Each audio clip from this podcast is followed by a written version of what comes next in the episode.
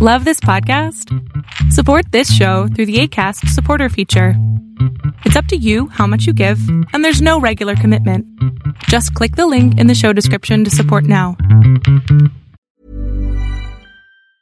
Ever catch yourself eating the same flavorless dinner three days in a row? Dreaming of something better? Well, HelloFresh is your guilt free dream come true, baby. It's me, Keke Palmer. Let's wake up those taste buds with hot, juicy pecan crusted chicken or garlic butter shrimp scampi. Mm. Hello Fresh. Stop dreaming of all the delicious possibilities and dig in at HelloFresh.com. Let's get this dinner party started.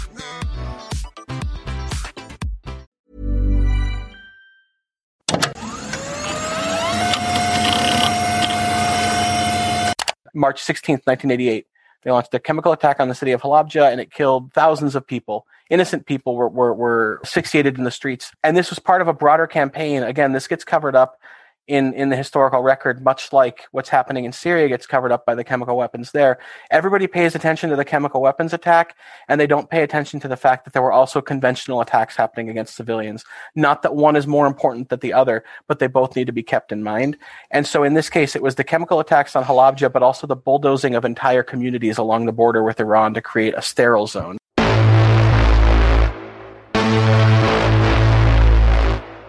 One day, all of the facts in about 30 years' time will be published.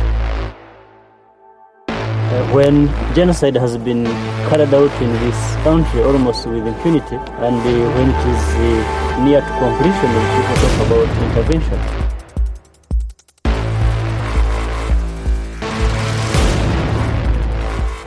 You don't get freedom peacefully. Freedom is never uh, safeguarded peacefully. Anyone who is depriving you of freedom isn't deserving of, an, of a peaceful approach.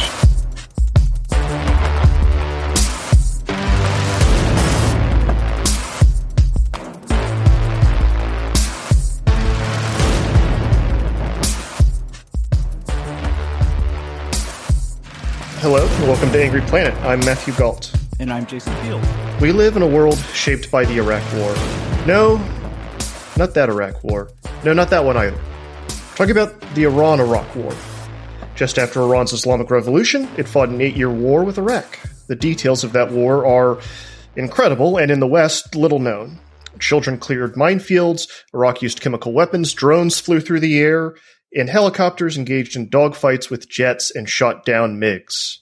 Uh, and the consequences of that war shaped the region and the world. We still live with the effects of it today in some surprising ways. Here to help us untangle all of this and tell the story of the war and its consequences is Aram Shabanian, a graduate student of Nonproliferation and Terrorism Studies at the Middlebury Institute of International Studies at Monterey. He also runs the Fulda Gap, a site dedicated to using open source intelligence to understand modern war. Thank you so much for joining us again. Hey, no problem. Uh, glad to be on. All right, so let's get the basics out of the way. How did this war start? So th- it depends on who you ask and which side you ask, but effectively the Iraqis started the war with, with the invasion itself in September 1980. But the roots of the war go back substantially further. Saddam Hussein was personally frustrated. He was vice president of Iraq in 1975 he was personally frustrated by what was called the Treaty of Algiers, which was a treaty that delineated the border between Iran and Iraq down the Shatt al Arab waterway, which is the waterway near Basra. And it's Iraq's only entry to the sea. And so this 1975 agreement was signed under essentially duress because Iran had the most powerful military in the region at the time, which was backed by the US. And so in 1979, there's a revolution in Iran the long the longtime strongman in the region, the Shah's, is forced out, and his security apparatus is in disarray because there have been mass purges of of supposedly disloyal dissidents within the Iranian military. In some branches, fifty to seventy five percent of the Iranian military was purged. So Saddam Hussein took advantage of of that opportunity to exact his revenge and restore the border to what he thought it should be, among other reasons. The other reasons being that he wanted to try to unify the Arab world behind him. He wanted to be seen as like the savior of the Arab world against the historical Persian menace. And so, for those reasons, Saddam Hussein took advantage of a series of border skirmishes with Iran to launch a full fledged invasion. And that's the caveat is that the Iranians were firing artillery across the border at Iraqi settlements and were engaging in occasional skirmishes with the with the Iraqis. But the Iraqis eventually and ultimately invaded Iran with full scale military forces. Can you talk a little bit about Saddam's dream? Because I think that's important to really understanding him and kind of understanding a lot of his actions. Uh, is this idea of unifying the region? Can you get into that a little bit more? Yeah. So Saddam, he, he was a Ba'athist, but part of part of the Ba'athist ideology is this pan-Arabist idea, right? That the that the Arab world had been uh, broken apart by outside powers and kept apart by outside powers, and there's some degree of truth to that. There there is various treaties that were signed by outside powers that that essentially broke up the Arab world. But Saddam believed that if the Arab world could just unify, it would be able to take on its historical nemesis, being both the Persians and and the Israelis now, and and stand up and, and be a great a great superpower. And they just needed someone to unify them. And so that was part of what he was trying to do with this war was he was trying to show all of the the Arabs in the Gulf states especially that he was the man they could stand behind because the people in charge of them in most of the, the, the Gulf states were the rulers, monarchs who had been put in place by outside powers who had dubious claims on on power from Saddam's perspective. And so he sought to destabilize not only the Gulf Republic or the, the, the Gulf monarchies, but but the Iranians as the Iranian Revolution as well. So his his dream was was multifaceted. So, what does that initial invasion look like? It was it was several divisions. I don't have the exact numbers off the top of my head, streaming across the border. But they had it wasn't like I think a lot of people misunderstand wars between countries that aren't in Europe. They seem to think that like, oh, if they had tanks, there were only a couple dozen, or if they had aircraft, maybe they used them for recon. And that straight up was not the case here. I mean, these were like fully mechanized armored divisions with, you know, BMP infantry fighting vehicles, T-62s and T-55 tanks early in the war, and eventually T-72 tanks on the Iraqi side, going up against the Shah's military, which, or the former Shah's military, which was again America's ally in the region. It was the most powerful state short of Israel in the region. I mean, the the Iranian military was armed with F-14 Tomcats, and they were the only country that the U.S. ever exported the F-14 to, and those were going up against uh, Russian or Soviet-made MiG-25s that the Iraqis were fielding. You know, so you have these high-performance fighter jets dogfighting way over the battlefield. You've got Su-17s on the Iraqi side dogfighting F-5s from the Iranians on, uh, you know, at lower level altitudes. You've got Cobra helicopters, like you mentioned earlier. There was a, a Cobra helicopter on the Iranian side that shot down a MiG 23 and two MiG 21s, supposedly. And that's just in the air. Then you add the, the land combat, and it looked essentially like World War II. It was World War II style mechanized combat, but the war very rapidly ground down to a World War I style stalemate with trenches dug on either side and infantry uh, arrayed, arrayed against a large front line that didn't make for any great gains on either side. And so very quickly the war ground down into this this stalemate, this this war of attrition that bled both sides substantially. I have a question about how these two powers were supplied because just one thing that you said was that eventually the Iraqis had T-72 tanks. So does that mean the Soviets picked a side and did the US pick uh, Iran even though we just lost the Shah? Or, I mean, how exactly did uh, the great powers get involved at that point? So, for for the Soviet perspective, they had had historical ties with Iraq going back some time. But when Iraq invaded Iran, the Soviets were were not thrilled with that because they hadn't been warned in advance. And so, one of the first impacts of the invasion was that the Soviets actually did cut off supplies to Iraq for a little bit. They cut off supplies of weapons and tanks and things of that nature. But on the flip side, the Iranians weren't doing themselves any favors in terms of of friendliness to the to the Soviets. And so the Soviets realized very quickly the Iranians weren't any more likely to be their friends, so they went back to supplying the Iraqis. The US, for its role, supported Iraq and Iran. The idea being that they would bleed each other dry, at least toward the latter parts of the war. Early in the war, the U.S. was was was not quite shocked by the invasion. I mean, the U.S. knew the invasion was coming. We had satellite imagery of it and things of that nature but there was no communication necessarily between Saddam's government and the U.S. government saying, "Hey, we're going to invade Iran in a couple days." You know, it wasn't anything like that. Yeah, and I think it's it's important to remember like how weird and complicated everyone's relationship was with the Middle East in the night. I mean, it's still complicated and weird now, but you know, was it 1979? Saddam receives the keys to the city of Detroit. I believe so. Right. Yeah and, and, you know, it had made a two hundred fifty thousand dollar donation to one of the churches there. Like we had, you know, America had had very complicated relationships with Iran that were further complicated by the revolution. Like there, so it's it's hard to to draw like clear distinctions. I think, right? Right, and I think what's important for for especially an American audience to remember is that you know we we often get lost in trying to see exactly where the line on the ground is for American involvement. You know, was America involved at this point or at that point? And America's involvement is is one issue entirely but there's an, another set of actors on the ground in any given situation, especially in a situation like Iran versus Iraq, who have their own motivations and their own goals and their own things set in mind, their own mindset on on what they want to accomplish from this war or from this conflict that has very little to do with the U.S. And so, Saddam's perspective, from what I've read, is that he he largely was annoyed with the US. I mean, he wasn't necessarily afraid of the US reaction to his invasion of Iran. It was more of like, hopefully America stays the hell out of the way because we need to do what we need to do, you know? And I think that gets lost, especially in American audiences, a lot.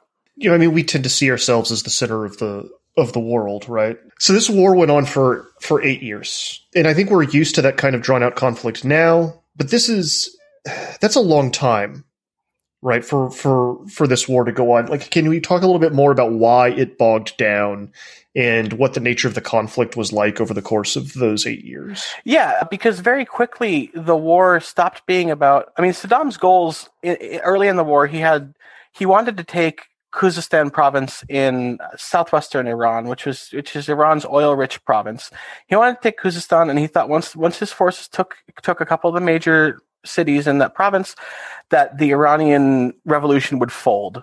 That didn't happen. But what that means is that what he was going for was essentially a regime change war. He wasn't happy with just the battlefield staying as is, you know, once he captured territory. He wanted the regime in Tehran to fall, which is exactly what the Ayatollah then called for with his regime was, well, no, I don't think you're legitimate either. We'd like the government in Baghdad to fall as well. And so both sides wanted the toppling of each other's governments. So it wasn't necessarily a, a, traditional border skirmish at that point. It was it was a, a total war, and so that's why it bogged down was because when you're talking in terms of total war, it's really difficult to to negotiate smaller aspects of how you would settle a, a, war when the other when each side wants the other side like straight up okay yeah we'll we'll talk peace once you once you leave Baghdad like that's a zero zero sum game kind of thing like that's not going to work nobody's going to want to negotiate in on on those okay so when does this thing expand from the battlefield because civilians get involved at some point, right? 1982, 83 is when missiles really in large quantities start getting fired into cities, but it's really toward the end of the war when both sides start developing their own longer range missiles. Because once Iraq started firing ballistic missiles into Iranian cities, most countries didn't want to sell them ballistic missiles anymore just because that looks kind of bad and the rest of the world gets kind of frustrated with you when you do that. And so the Iraqis, it was kind of on them to modify their missiles at that point to make them long range enough to strike Tehran because the Soviets weren't just going to give them the keys to a missile that could do that because they knew what the Iraqis were up to. At that point, civilians started dying in large numbers. I believe the, the numbers that have been quoted as 20,000 on either side, and both Baghdad and Tehran were killed by missiles falling from the sky. These are you know, innocent civilians just going about their daily lives. Uh, these missiles were fired at such a range that the accuracy of them, these were not tomahawks, you know, that hit a building that you aim at. They hit the district that you roughly aimed at, maybe if you're lucky. These were the Scuds. These are Scuds, right? right. Scuds and, and missiles of, of that nature, right? And so, w- with the attacks on cities came the threat of chemical weapons use on cities, at least by the Iraqis, because at this point in the war, the Iraqis started using sulfur mustard and other chemical agents on formations of Iranian troops down near Basra. So the fear was that Iraq would start putting chemical warheads on these Scud missiles and firing those into Tehran. And so toward the end of the war, that was actually one of the factors that started to really impact the Iranian leadership financially was that thousands and thousands of people fled Tehran to go live in the in the in the hills because they were terrified of chemical war, especially after the Halabja attacks in northern Iraq. Yeah. What are those attacks? Can you expand on that? Yeah, so Halabja, the Halabja, Halabja attacks took place toward the end of the war. Basically, there was the Iranians had infiltrated forces across the border. This was 1988. Had infiltrated forces across the Iraqi border and had was working with local Kurdish forces to try to capture the city of Halabja and eventually put pressure on the northern Iraqi city of Kirkuk. In response to this incursion into Iraqi territory, which was seen as a critical incursion and a critical threat, Saddam Hussein authorized his cousin of his to embark on the Al Anfal campaign, which was to put down this this Iranian backed Kurdish uprising. And he did so brutally. And, and so they, they launched a chemical attack on the city of Halabja. And on March 16th, 1988, they launched a chemical attack on the city of Halabja and it killed thousands of people. Innocent people were, were, were asphyxiated in the streets. And this was part of a broader campaign. Again, this gets covered up in in the historical record, much like what's happening in Syria gets covered up by the chemical weapons there. Everybody pays attention to the chemical weapons attack, and they don't pay attention to the fact that there were also conventional attacks happening against civilians. Not that one is more important than the other, but they both need to be kept in mind. And so in this case, it was the chemical attacks on Halabja, but also the bulldozing of entire communities along the border with Iran to create a sterile zone. I might actually argue that the chemical weapons attack ended up being more important than any other kind because that was part of the whole quote proof that was used to invade Iraq by the United States, saying that they'd used chemical weapons before in Iraq and they would use them again. Uh, it just seems like it was hugely important, even if you know other attacks were just as bad. Definitely, and I didn't mean to imply that it wasn't more important in a grander scheme. I meant to the people on the ground. Necessarily, there's not a whole lot of difference between being killed with one or killed with the other. They both suck. It's it's losing a family member is terrible either way. But definitely in the grand scheme of things, the chemical attacks, like you said, led into the U.S. justification for the war in 2003, which is weird because there was no punishment for the attacks at the time. Right. It would be like if we're talking 2040 and we're punishing Assad for the chemical attacks in 2013, it would be a little bit weird you know. I think you're both right. I think you're both. Well, you are. You're both right because I, it was funny. I was talking about some. I was talking about something similar earlier today with a colleague, as I've been doing a lot of research about the Battle of Fallujah lately. Because I don't know if it, y'all are aware, but there's a video game coming out about the Battle of Fallujah. And one of the things that people I, I've noticed leftist activists and journalists are extremely focused on when they talk about the Battle of Fallujah is the use of white phosphorus, right? But in the use of white phosphorus is horrible, but there are other like barrel bombs and other high explosives used to carpet that city was was far more devastating than the use of the white phosphorus, right? And we tend to when when a weapon like chemical weapons are used, or something like white phosphorus is used, arguably a chemical weapon, but I don't want to get into that argument. We, we it is used to we we don't talk about the other sometimes more devastating and horrifying effects of the munitions that are used. But also, you're right, Jason, and that was actually my next question: was what is you, what is the legacy of that use of chemical weapons there, and what were you know if we could move out of the timeline of the immediate story for a minute, like how do you think that affected the region and everything that's come out that came after it in the next like th- three decades? Well, and I can't speak, of course, for the Kurdish population as a whole, and I'm not a Kurd myself, but from what I've gathered, speaking to a lot of Kurds from northern Iraq, Halabja was pretty much it in terms of reconciliation with the Iraqi state. Like after Halabja, it was very clear, like, no, we're not going to be part of the Iraqi state like any other part of the country. We're going to have autonomy at the very least and independence if we get what we want. Just because, you know, when, when you're willing to gas people, and again, it's the same kind of thing that we've seen in Syria, where like once chemical weapons come out, all bets are off the table and people don't, when you're exterminating people as if they're, they're vermin, people don't really want to negotiate with you anymore. They don't really want to be part of your your social group anymore. And so I think that the damage that it did was far more substantial than had they just used conventional weapons because of the nature of, of, of, deaths from chemical weapons. And so I, I, actually do agree with you there, Jason. And that's part of the lasting legacy, yeah, among the Kurdish population. But then again, as we mentioned, the U.S. just used that as justification for the invasion in 2003. But the war feeds into the 2003 invasion in more ways than that. And if you'd like, I can expand on that. Well, yeah, I mean, yes. Absolutely. But firstly, I, I, want to do just a little bit more table setting back in the, the 80s, if we yeah. can. As I, I do want to know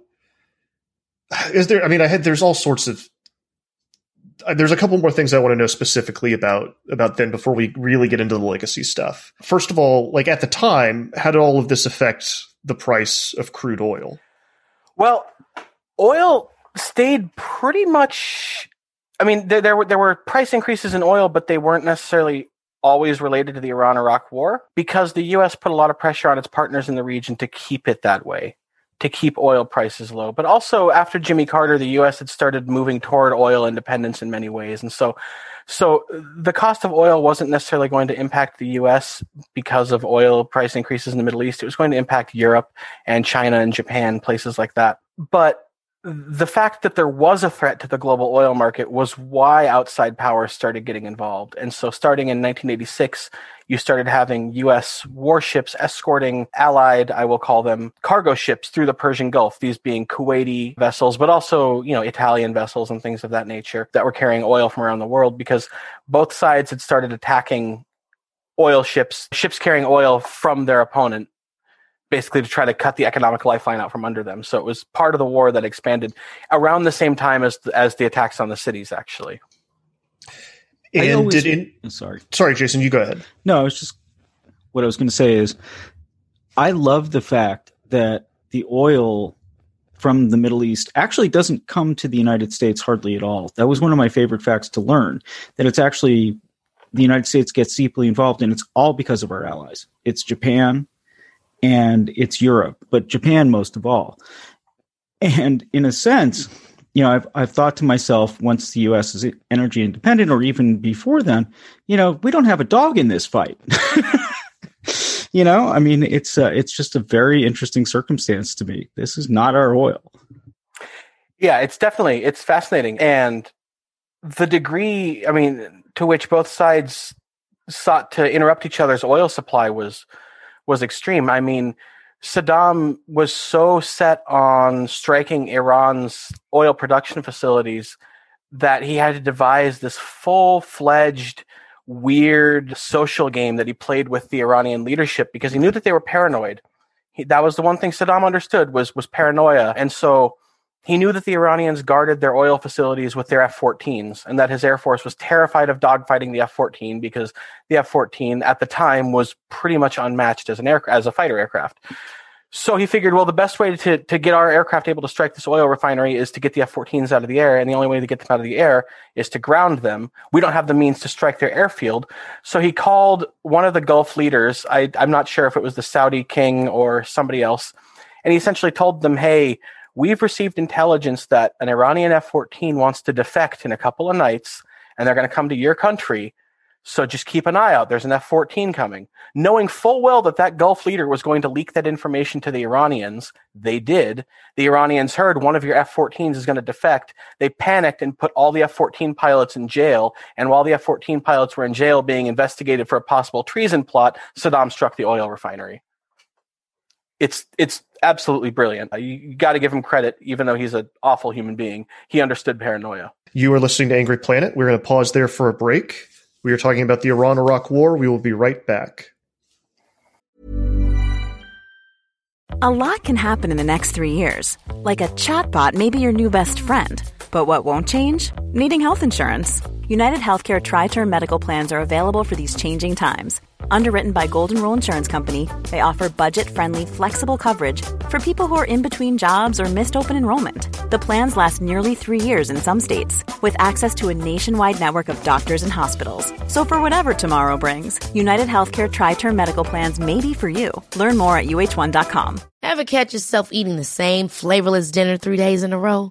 Dreaming of something better? Well, HelloFresh is your guilt-free dream come true, baby. It's me, Keke Palmer. Let's wake up those taste buds with hot, juicy pecan-crusted chicken or garlic butter shrimp scampi. Mm. Hello Fresh. Stop dreaming of all the delicious possibilities and dig in at HelloFresh.com. Let's get this dinner party started.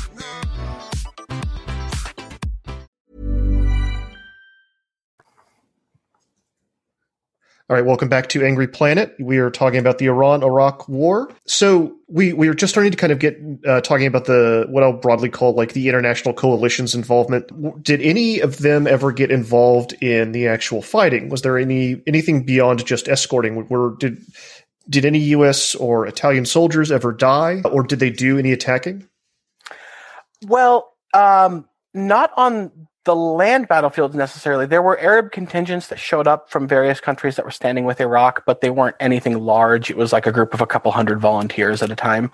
The only real involvement would be later on in the in the in the, uh, in the war. Once the U.S. started getting involved escorting ships through the Persian Gulf, there were two instances that, that stand out in particular. One being the attack on the USS Stark and the second being the shootdown of an Iranian Airbus full of civilians. And they're connected incidents, they're connected issues in the sense that USS Stark was escorting ships through the Persian Gulf, or escorting oil ships, as we discussed earlier. When it came under missile attack by an unknown aircraft, the uh, missile struck the ship and and nearly sank it. At which point, the U.S. Navy went on high alert, and ships ship captains were a lot more likely to shoot first and ask questions later because nobody wanted a repeat of what happened to USS Stark happening to their ship. What's interesting about the attack on USS Stark is that it's been historically put off as a mistake by the Iraqis. Iraq apologized very quickly for the attack. They said, We didn't mean to, didn't mean to hit your ship. We were going after an Iranian ship. We just saw the first ship on the radar and fired at it. America accepted the apology and moved on. What has come out since then is that it wasn't a an accidental attack. It was actually Saddam Hussein's personal private jet had been modified with a Mirage fighter jet's radar in the nose, and they strapped an Exocet missile to this thing and flew it out into the Persian Gulf and struck the Stark with it in revenge for the Iran Contra scandal. Or as, as Saddam called it, Iran Gate. He was so frustrated with Iran Gate, he wanted to strike back at the US and let the US know, hey, we're pissed off at you. And so he had his personal jet outfitted to carry anti-ship missiles. And that jet is in Iran today. Uh, the Iranians own that jet today. And, and I'll get to that momentarily, but uh, how that happened. But yeah. So why did we bring down an Iranian jet? Uh, were they related? You said they were related, or did I misunderstand? Yes. So the USS Vincennes was in the region as well, and the captain was a little bit agitated by what had happened to USS Stark about a year prior. So the crew was on high alert. When they saw an aircraft taking off, they, according to the record, panicked and fired missiles at it and shot it down. Whether or not the crew actually thought they were under attack is beyond what I'm going to get into here today. The point, the fact remains that if it was an accidental shoot down, awarding the captain of the ship for that incident several months later was probably not the best move by the US Navy because it reinforced the sense that the Iranians had interpreted of the incident that America had become directly involved in the war. Even though from our perspective we weren't, from the Iranian perspective, that was America willing to shoot down airliners full of their civilians. It's time to get back to the negotiating table because we can't defeat the Americans was the perspective that they had. And shortly after the shootdown of the airliner, the Iranians accepted the United Nations ceasefire uh, proposal. So it was instrumental in ending the war, even if it was an accident. And what are some of the broader consequences now we, as we start to train of that specific incident, other than just ending the war? Of the shootdown incident? Of the shootdown incident, yes. Oh, long term, it's poisoned relations with Iran between Iran and the U.S. I mean, it, look what happened when the Russians shot down an airliner over East Ukraine a few years ago. You know that poisons relations between between countries, especially when one side straight up refuses to acknowledge that any wrong was done. I mean, if it was an accident, you come out and acknowledge that it was we didn't mean to, and and and you hope to resolve things. You pay the families reparations, whatever. But that's not what we want to do because that opens up an entire accountability liability book, and then we're talking international courts with the Islamic Republic of Iran suing the United States government. No U.S. president is going to willfully go into that. So I think that's why we haven't seen true justice for what happened, and I think that's going to remain an issue between Iran and America for a long time. As much as we're frustrated in the U.S. by the hostage crisis, they're frustrated by things like us shooting down airliners full of their people and not apologizing. So when we go back to the end of the war, one thing that really struck me, you know, you've said earlier it was attrition. It, you know, people were behind their trenches and so I just did a quick search and because I thought this was the case. Iran's population is twice the size of Iraq's. And I'm just kind of wondering how they were Iraq put up such a fight, how they were so evenly matched, and how it again, you know, as Matthew asked, it's it's a long war. How it took eight years to fight through it, and then a jetliner, you know, being shot down to end it. Yeah, well, I mean, so I hit on this a little bit earlier. The Iranian military was was largely purged after the revolution, and so that's when you saw the IRGC become a thing, the Islamic Revolutionary Guard Corps. So you had essentially two parallel militaries in Iran for a while, or you still do.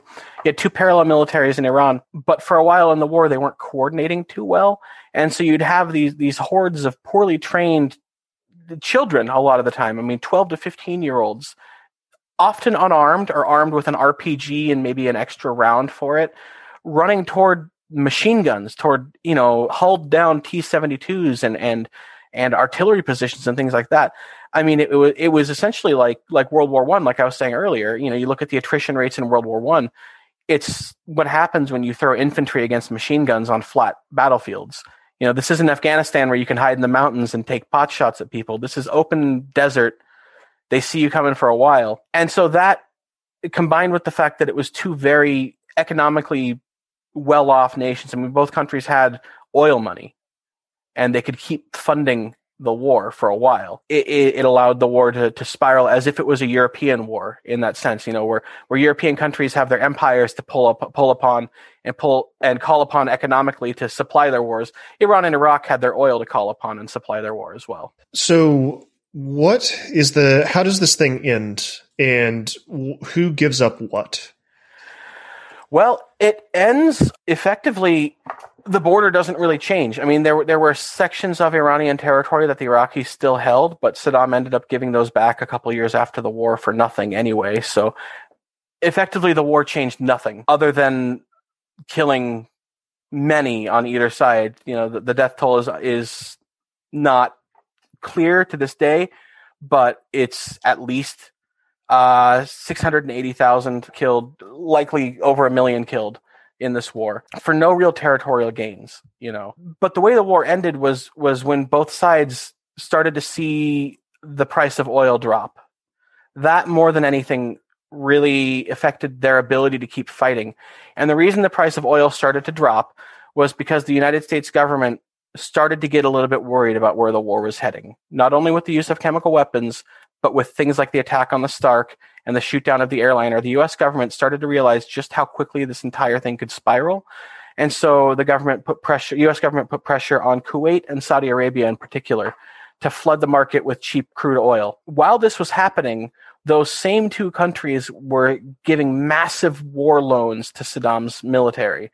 So that's part of the other reason that Saddam was able to afford this war was he had oil money, but also tons of money coming in from the Gulf states who were using him at this point as a proxy to fight the Iranians. What what becomes of Saddam's political power in Iraq after this war? Saddam's power really solidified during and after this war because he had an enemy that he could point at and and a reason for all of the security state, the security apparatus, and the Iranians had much in the same going for them. It, it, justified a lot of security measures that might have otherwise been unjustifiable, and part of that was that Saddam ended the war with one of the largest militaries in the world. I mean, I think it was like the third or fourth largest military in the world. I mean, it was not something to laugh at, you know, and that's that's why it's easy for us, I think, in 2021 to look at Iraq and say like, where was where was the threat that the outside world saw? But if you watch the news footage from the late 80s or the early 90s, people were genuinely afraid of the Iraqi war machine because it was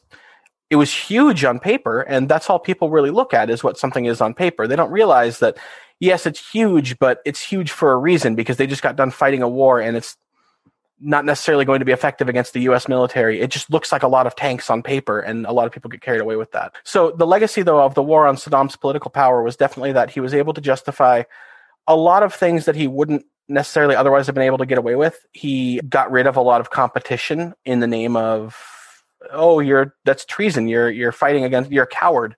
You lost that battle, so you're a coward you know, or you won that battle. Now you're a threat to me because everyone supports you. So now you die in a helicopter crash. It allowed him to streamline his government and really make the Ba'ath Party the Saddam Party. It was no longer about keeping the Ba'ath Party in power in Iraq. It became the Ba'ath Party is Saddam. So you keep the Ba'ath Party in power to keep Saddam in power because Saddam is ultimately the most important thing in the country because he saw himself as the embodiment of Iraq. So if he dies, Iraq dies, was his thought. And how, 10 years later, does this lead into Iraq invading Kuwait?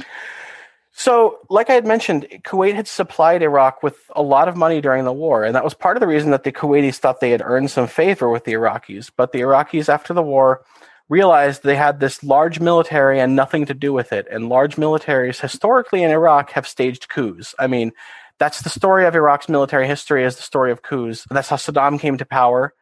He, in fact, took part in a coup and then it failed and then took part in another coup and came to power. I mean, the guy did two coups in one lifetime. That's two more than I've done.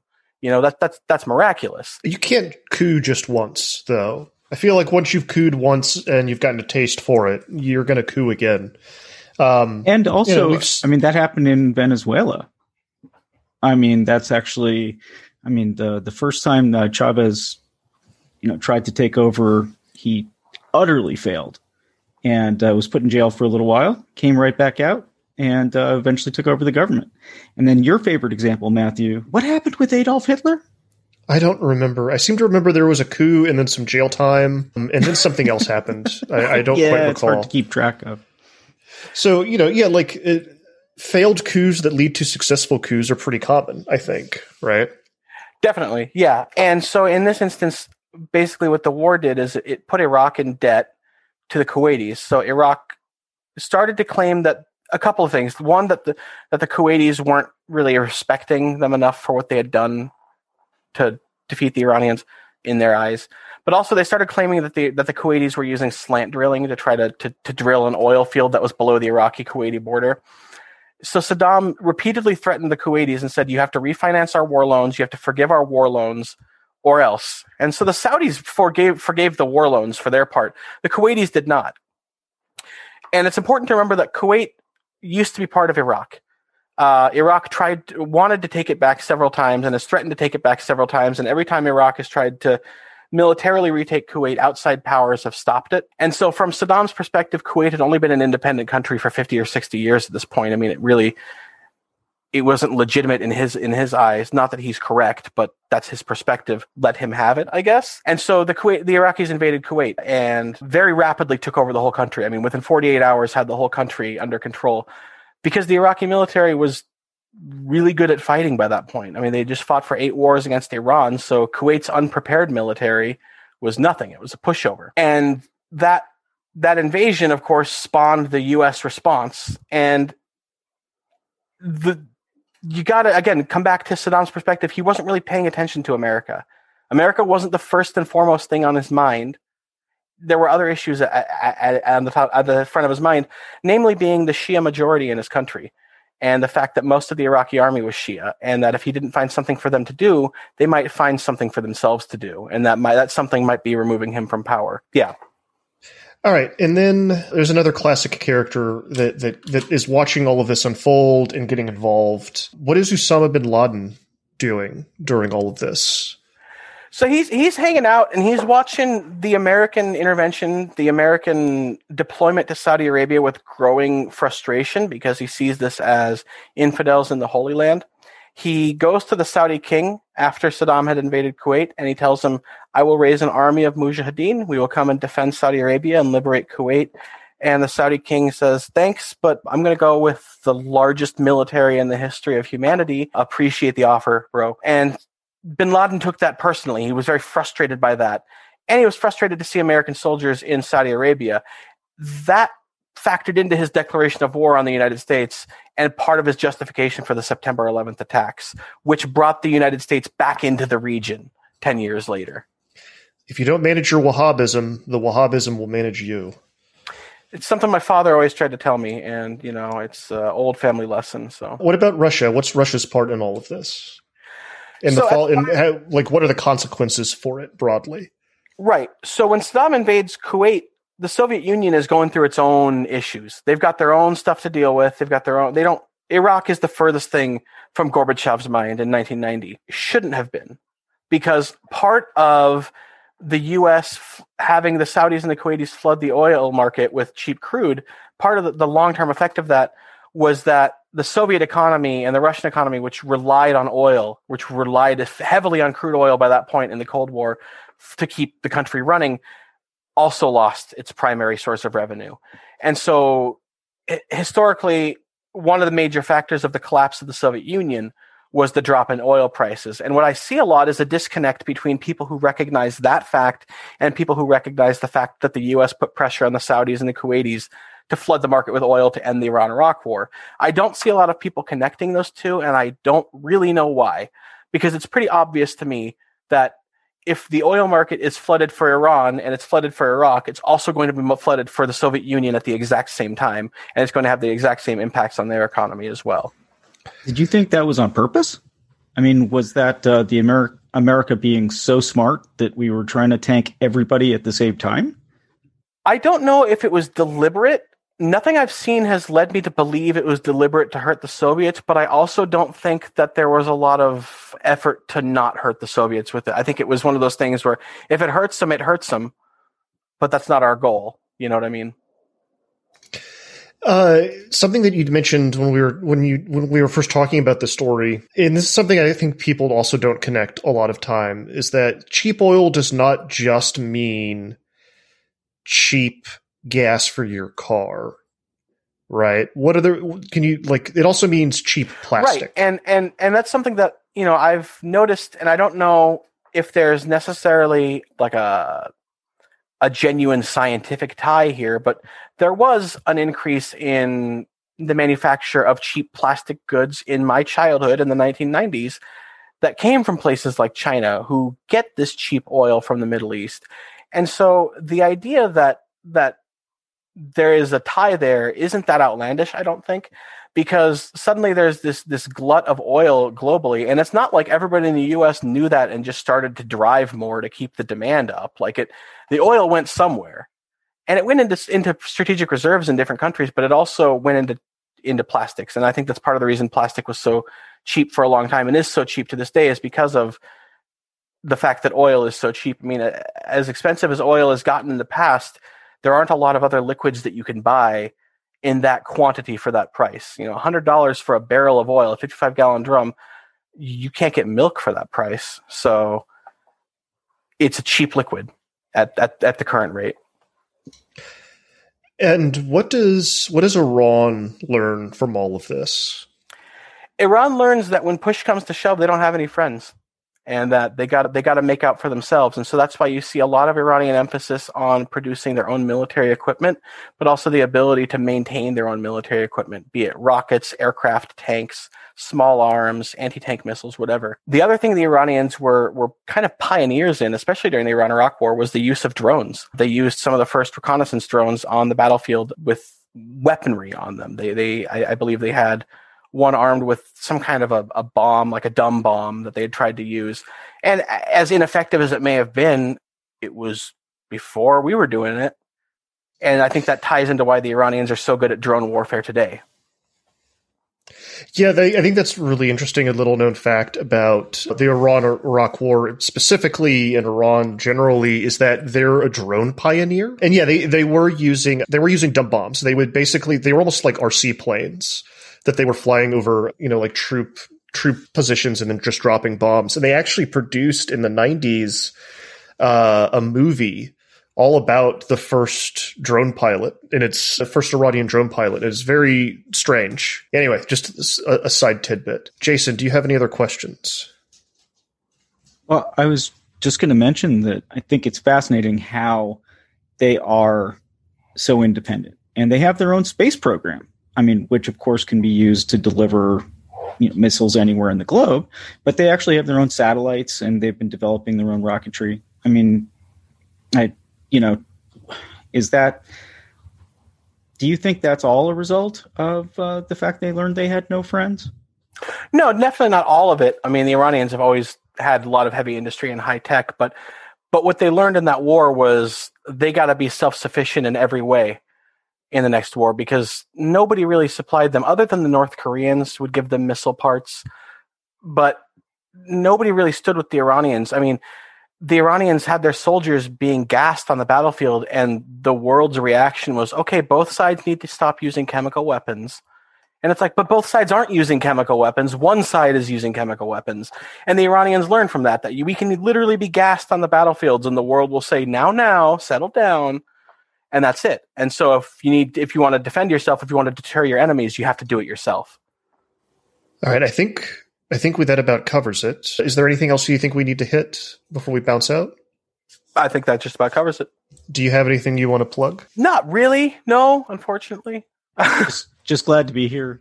Glad, glad to be, to be here. Glad to be here. Yeah, glad to be doing something with with my day. Yeah. I, I guess I got a Twitter account. That's my first and last name, Aram Shabanian, A R A M S H A B A N I A N. Follow me if you want information on stuff like this or terrible posts. There's a mixture of both, so enter at your own risk. But uh, yeah, sounds like every other Twitter account out there. Essentially, uh, yeah. Thank you so much for coming on to Angry Planet and explaining all of this for us. And no problem. Glad to be here, guys.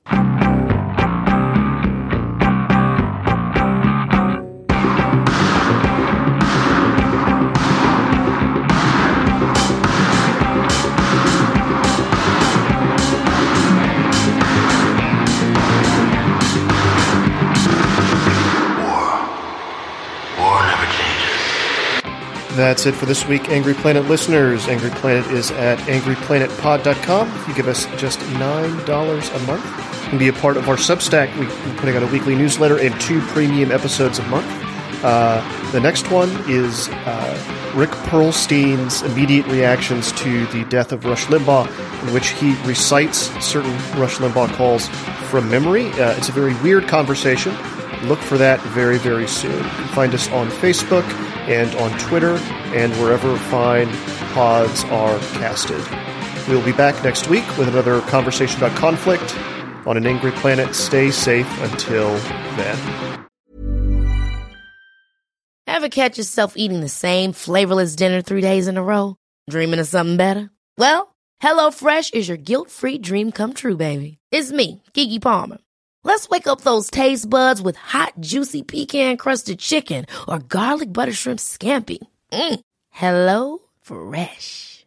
Stop dreaming of all the delicious possibilities and dig in at HelloFresh.com. Let's get this dinner party started.